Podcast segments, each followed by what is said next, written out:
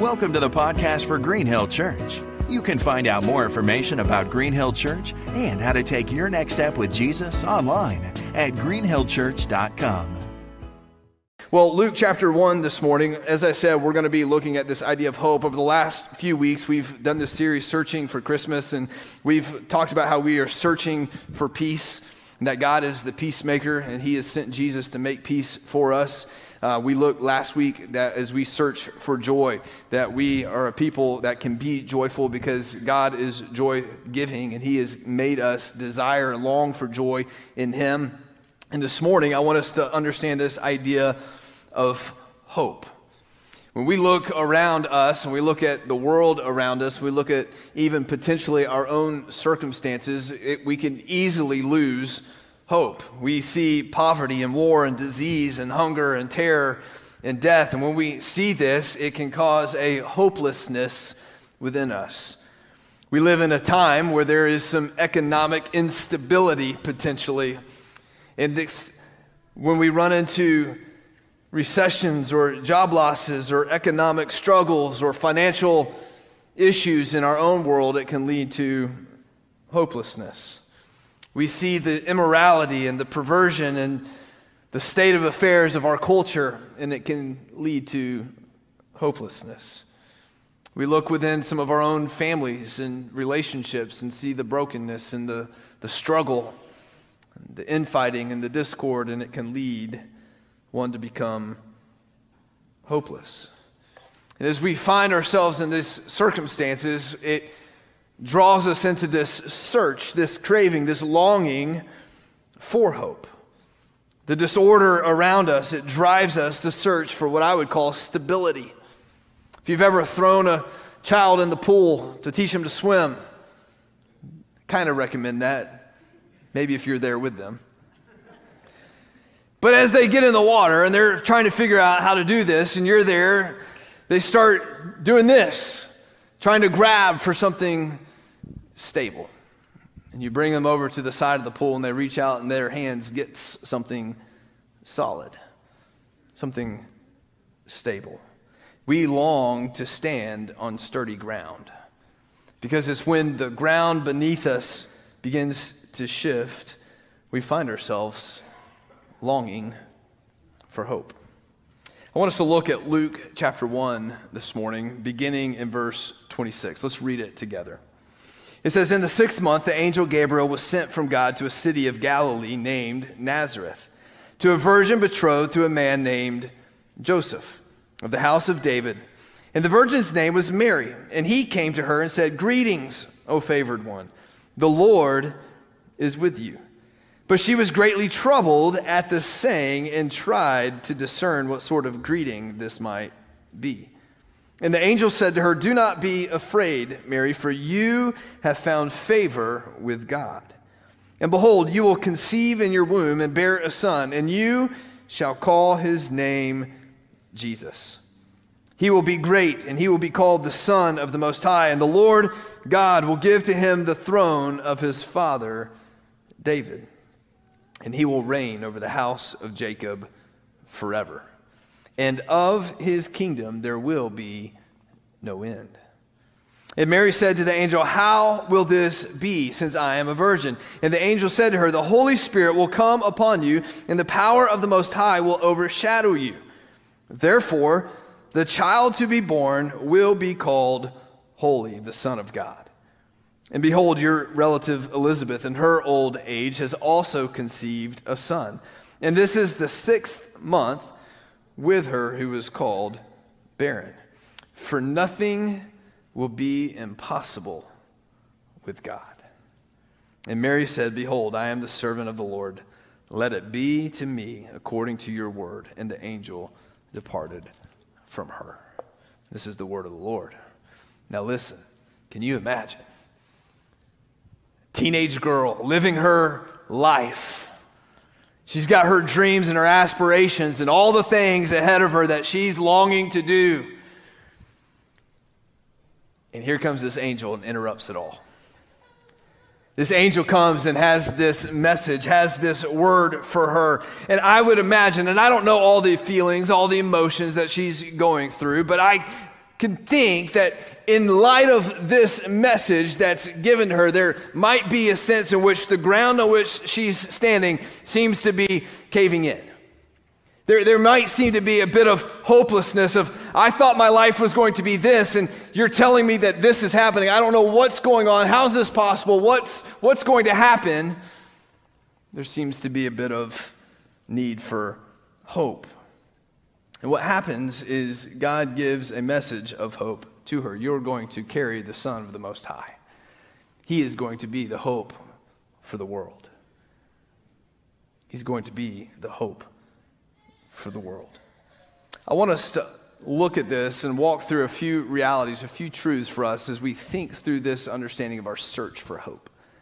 And the first one is this we need to understand and clarify our hope clarifying our hope and understand that the search that we're on is a search for solid ground. Now, I mentioned the illustration of the young child in the pool grabbing for something solid, something of which we can stand upon. Think about Mary. The ground that she's standing on all of a sudden becomes shaky ground. Culturally, she would be shunned. The responsibility, her dreams, all of it was out the door. There was a sense in which she was clamoring for something, for, for something solid to cling to. And the angel says to her this Do not be afraid, for you have found favor with God. Have you ever found yourself in a spot where the ground you're standing on is shifting, it's sinking, it, it's not solid? See, I think it's in those moments that we feel most hopeless.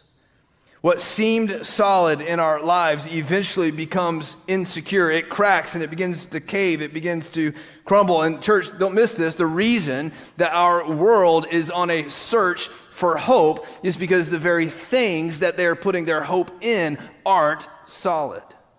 The ground upon which they're standing for hope caves within them. For all of history, nations have put their hope in a military might. But yet, over time, history shows us that it won't sustain. We put our hope in financial security, and in an instant, it can all be gone. We put our hope in our own personal discipline and strength or intelligence, but yet it never seems to be enough. We can even put our hope in our friends and family. And you've probably experienced this they've let you down. And the reason is, is because all of these things, while these are good things and given by God, they are not to be able to hold the weight of our hope. There needs to be, there's a longing for something more secure, something more solid. There's two different types of hopes I want to show us this morning. I, have simply just very creatively called it worldly hope and biblical hope. Worldly hope is how we define this a feeling that what is wanted will happen. A feeling that is wanted will happen. I hope I make it to the NFL. It's not going to happen. I hope, right? I hope that my child turns out okay. I hope that I pass this test. I hope the Titans win today. I hope, and we can throw all these things out, but a lot of times when we use this word hope in our culture, it's simply just wishful thinking, not rooted really in anything. And what the Bible tells us is that there's a different kind of hope that we can cling to, something a little bit more solid. This is how we define, or how I would define, I've, I found this definition biblical hope. It's the confidence that what God has done in the past guarantees our participation in what God will do in the future. This hope is solid, it's secure, it's rooted in something. It's rooted in the very might and the very power of who God is and what He says will be done. The, the word hope in Scripture, the Greek word, means anticipation or confident expectation. And it's, again, rooted in this understanding that something has happened. It's, it's based on fact, it's based on reality, not simply wishful thinking. So the difference between the two is one is solid ground. the story of Christmas is a rooted, solid ground for which hope for the world enters. What do I mean by that? See, here we have this message that Gabriel comes and brings to Mary in Luke chapter 1. And it's important for us to understand that this is not just by chance. This is not just some thing that happens. This is actually rooted in reality of the fact that God has said this would happen. If you go all the way back 800 years before this moment to Isaiah chapter 7, Isaiah tells and prophesies that there's going to be a son. Listen to this Isaiah chapter 7, verse 14. Therefore, the Lord himself will give you a sign. Behold, the virgin shall conceive and bear a son, and shall call his name Emmanuel. In other words, this is going to happen. And then now in Luke chapter 1, it's happening. And you go to Isaiah chapter 9, verse 6. Isaiah the prophet tells us, For to us a child is born to us a son is given, and the government shall be on his shoulders. Talk about solid ground. What is the weight that can hold the governments? It is the Son, it is God Himself, the solid ground. His name shall be called what? Wonderful Counselor. Church, I don't know if you've ever been in a place of hopelessness, but if you have, one of the things that we can do is we can go to a counselor. We need counsel in our life. We need good, biblical, godly counsel that is helpful for us in times of hopelessness. But what does Scripture say that Jesus is going to be? He is going to be the wonderful counselor. He is a God of hope. He is the mighty God, the everlasting Father, the Prince of Peace. Of the increase of his government and of peace, there will be no end. Solid ground on the throne of David and over his kingdom to establish it and to uphold it with justice and with righteousness from this time forth and forevermore. The zeal of the Lord of hosts will do this. Do you see the difference between worldly hope is I hope all this works out okay? Biblical hope is rooted in this reality that God says, I will do this. And it is in his word that we hope. And so now, Luke 1, the reality comes to fruit. But what's fascinating about this, what's unbelievable about this, is that it didn't just come to us as a word of prophecy 800 years before that. It actually roots itself in Genesis all the way from the beginning. Now, if you remember the last few weeks, if you've been here, I went back to Genesis to creation to show that God is the peacemaker, that the chaos around us, that shalom means to make whole, to make complete, and that there's disorder, there's chaos, and God speaks order into creation.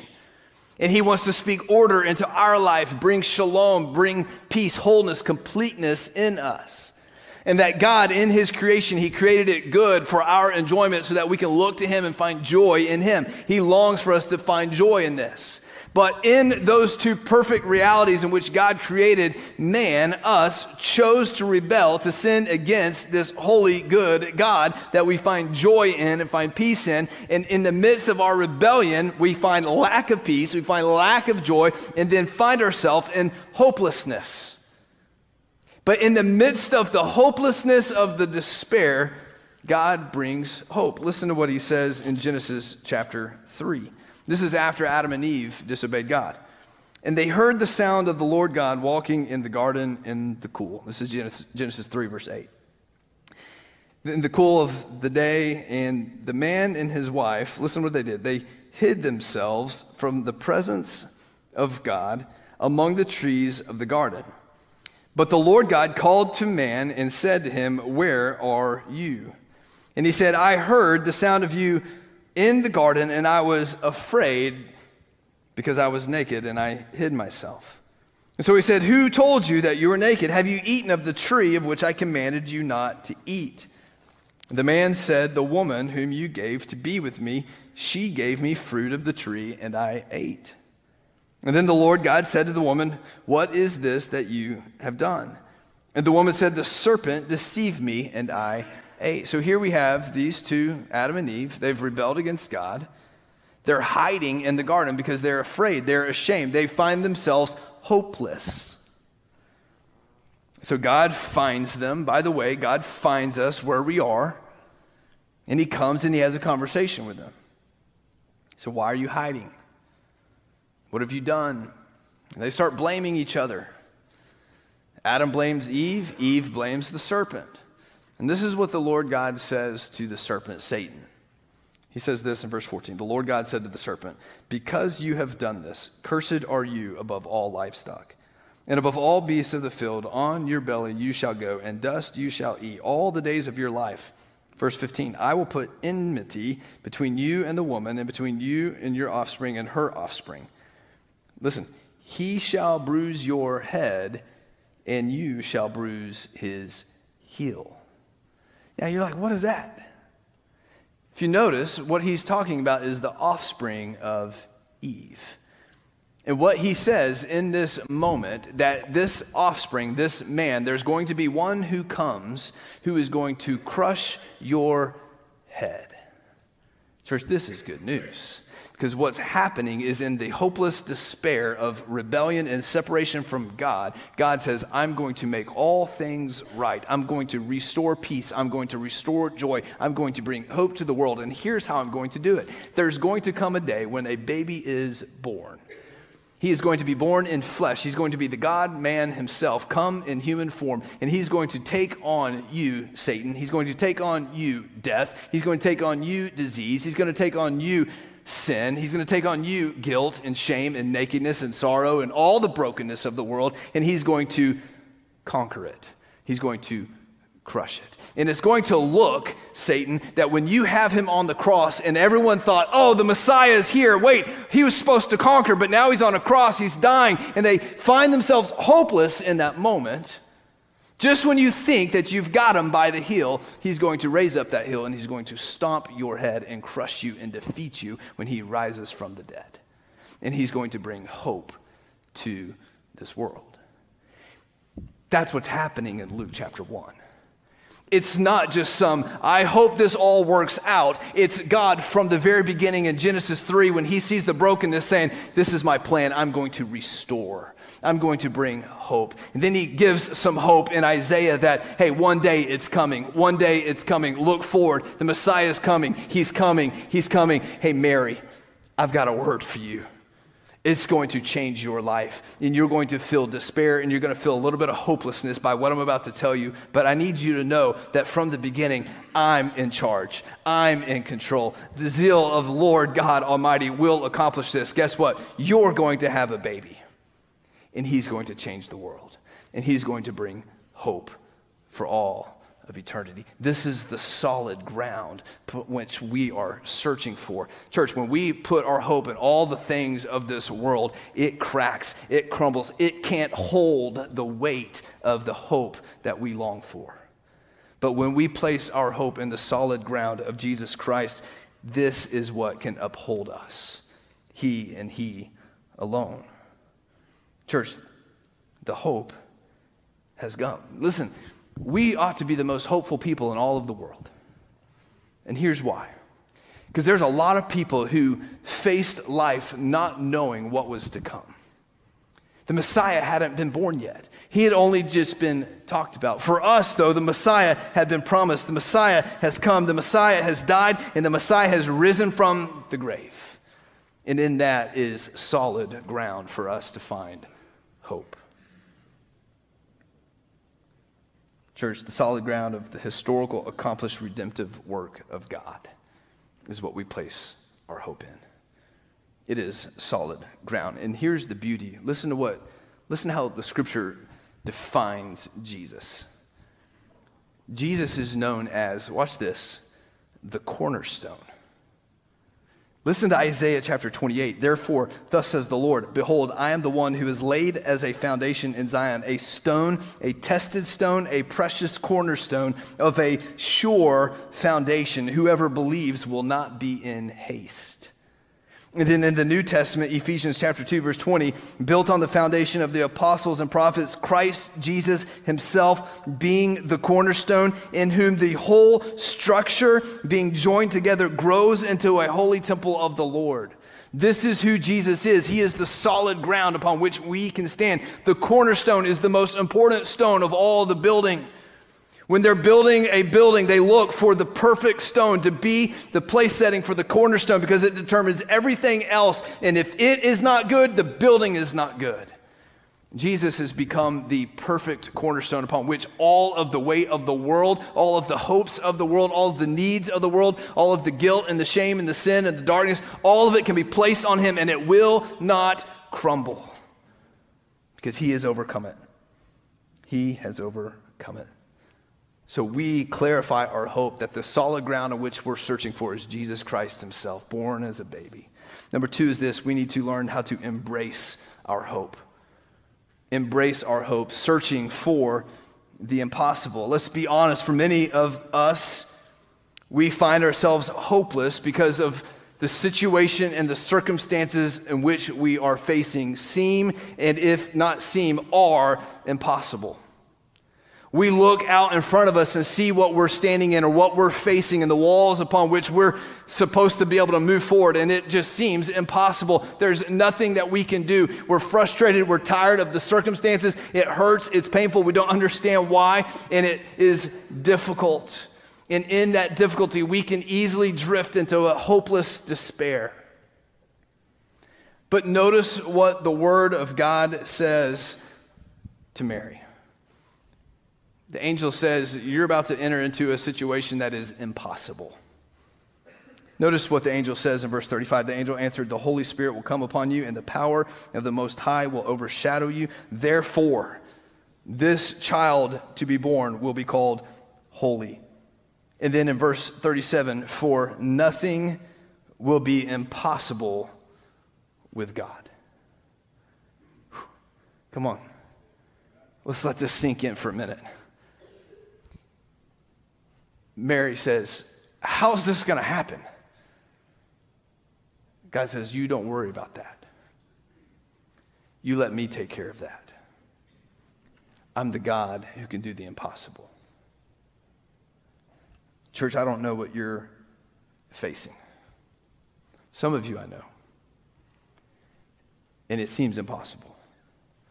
But I need you to know this morning that the God that we serve, the God that is solid ground, the God that we hope in, the God that we need to embrace, and the hope that we need to embrace is the God who can do the impossible. He can do it. He's done it before, and He can do it in the future, and He can do it today. You see, all of the Old Testament points us to this truth that God does the impossible. Jesus shows up on the scene revealing that he can do the impossible. He takes the leper and he touches the leper, the one that everyone else rejects, and he's made whole. He speaks words of forgiveness for the one who's the most guilty and shameful of all, and he makes them clean. He takes the one, the little girl who is dead, and he breathes life into her, giving her life. He can do it all. He accomplishes it all. He dies himself on the cross, laying down his life for our sin and our shame and our guilt, and yet rises again. He can do the impossible. He can do the impossible. Now, church, here's the question Do you believe in this God?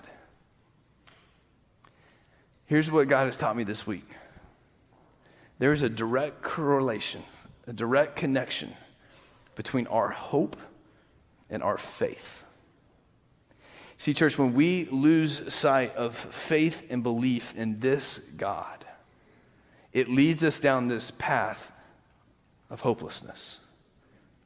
And what God is calling us to do is to renew our faith, to renew our trust, to renew our belief that He is the God of the impossible.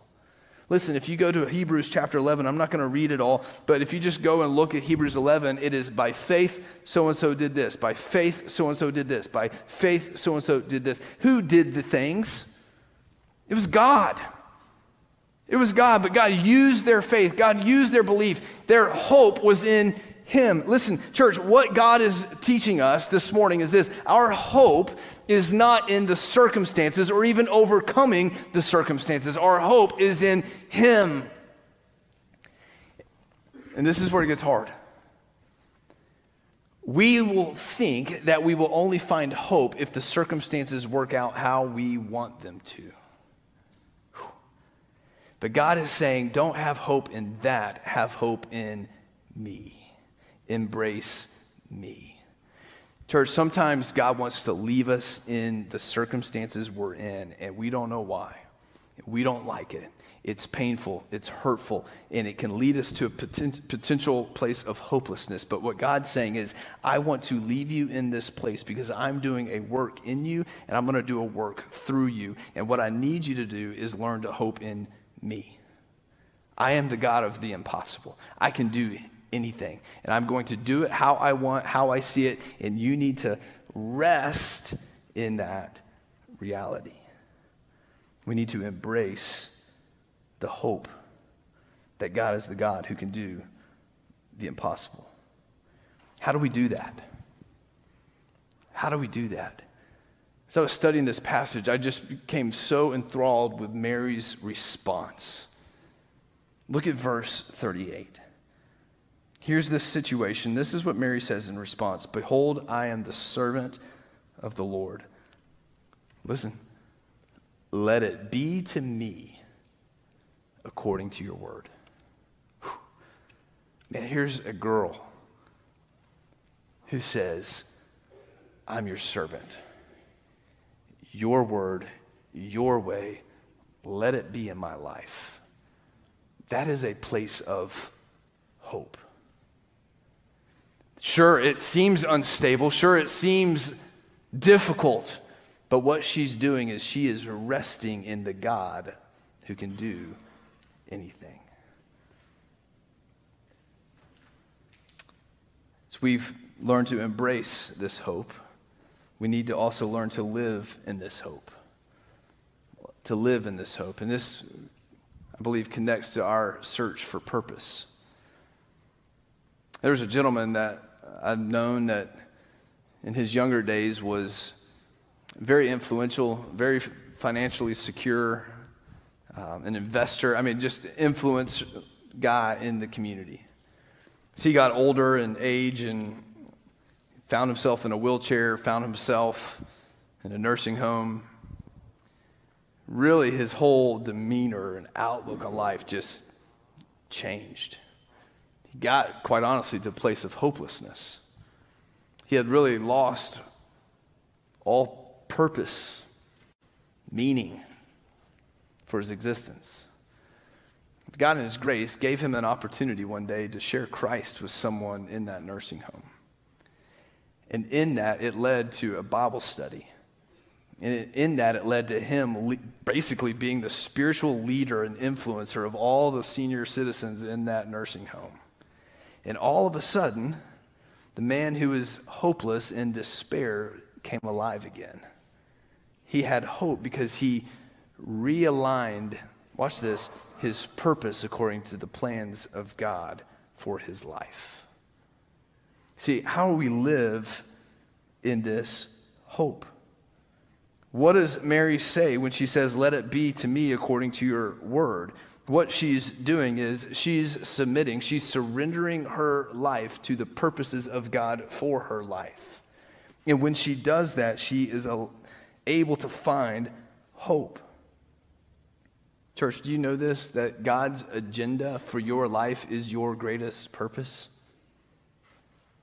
That He has something, something for you, that what you're walking through, He is using to do something for His glory in His name, if you would just submit and surrender and allow Him to use you in that circumstance.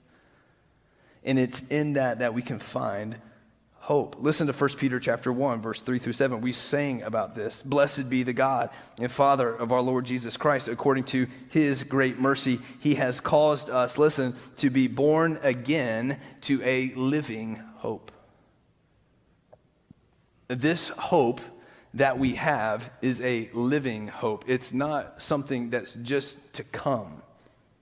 We are called to live in hope today as we are alive. You see, if you've given your life to Jesus Christ, you are the ones who have hope because Christ lives within you. This is the hope that we have as Christians. You are born again, as it says in this scripture, and you are born again into a living hope.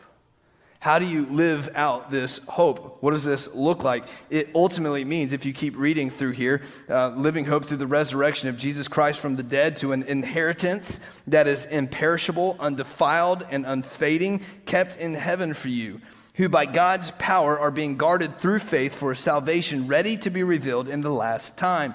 In this you rejoice, though now for a little while, if necessary, you have been grieved by various trials, so that the tested genuineness of your faith, more precious than gold that perishes though it is tested by fire, may be found to result in praise and glory and honor at the revelation of Jesus Christ. Do you see what's happening? Why is there hope? Why is it a living hope? Even though we're going through trials and difficulties, there is an eternal reality awaiting for us, and we live in this hope, understanding that God is using these moments, these circumstances, these difficult trials for His glory. And in that we hope.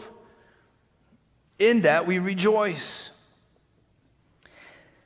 Now, some people have criticized Christians of being escapists, meaning that our hope is a false hope. Well, that, you're, just, you're just hoping for eternity what about today? Church, we can walk in hope today because of eternity. We walk today in hope because of eternity. What is our purpose here on this earth? Listen, watch this. Our purpose on this earth, all of what that scripture just talked about was this idea that we are now born into this new kingdom, the kingdom of God. And the kingdom of God exists for all of eternity, but it's also in the here and now. And we are citizens of that kingdom here on this earth. And what God desires and what Mary reveals to us of what it looks like to live in that kingdom is that we submit to his ways, his rules in our life, in this world. And in so doing, God gets the glory for all things here on this earth. Now, as God gets the glory for that, what we do is we find purpose. So that means in your work, regardless of what you do, if you're a teacher, a doctor, a lawyer, a businessman, a welder, a worker, whatever it is, God wants you to live your life in that job for His glory, finding hope in Him. And in so doing, you're bringing the kingdom of God, the kingdom of heaven, into that arena.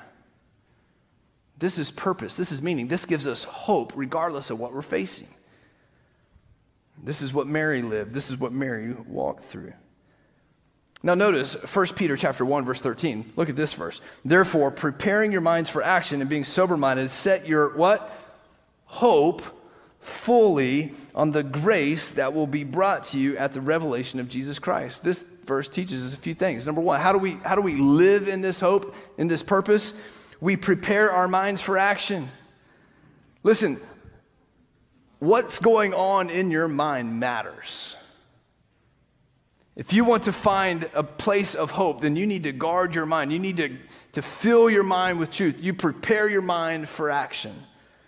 This word in this verse, it means to gird up your loins, gird up the loins of your mind. Be ready. In other words, the, the racers in the biblical times, they would gird up the loins of their robes so that they could run fast. There was nothing to trip them up.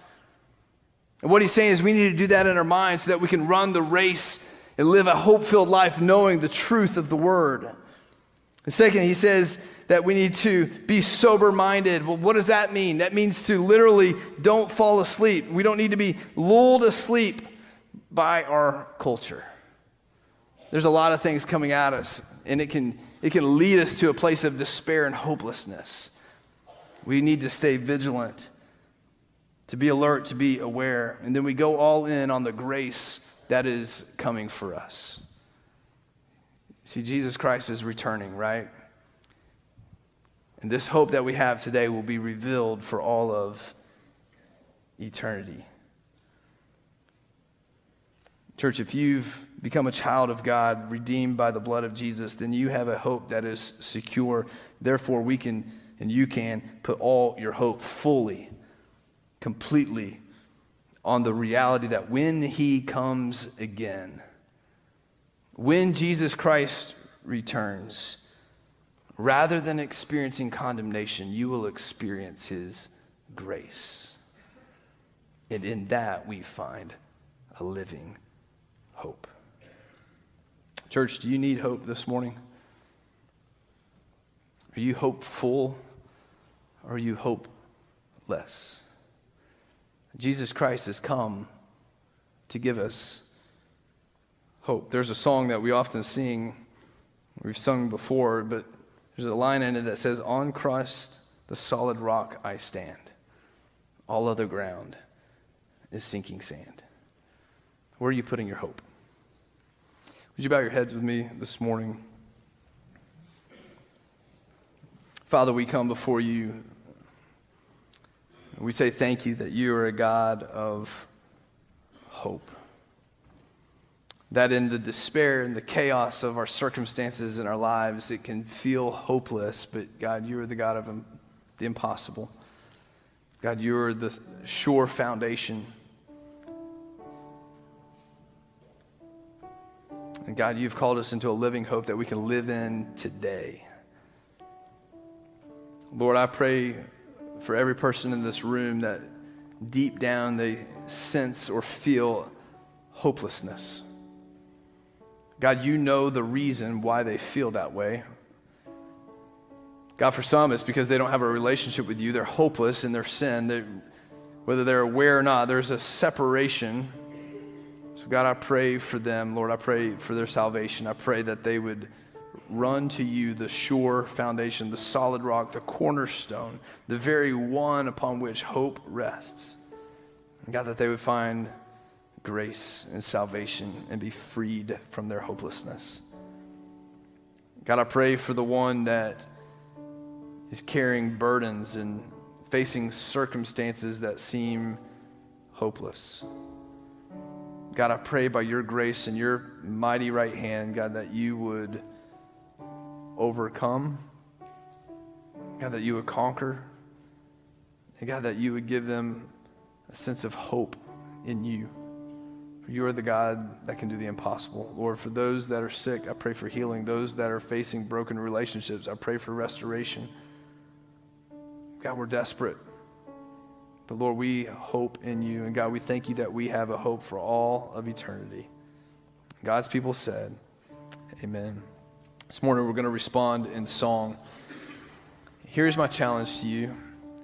If there's something inside of you that you sense that you're hopeless, do not leave this building today until you've dealt, until you've come before God. And Listen, if you need prayer, if you need someone to encourage you, if you just need to have a conversation, we're here for you.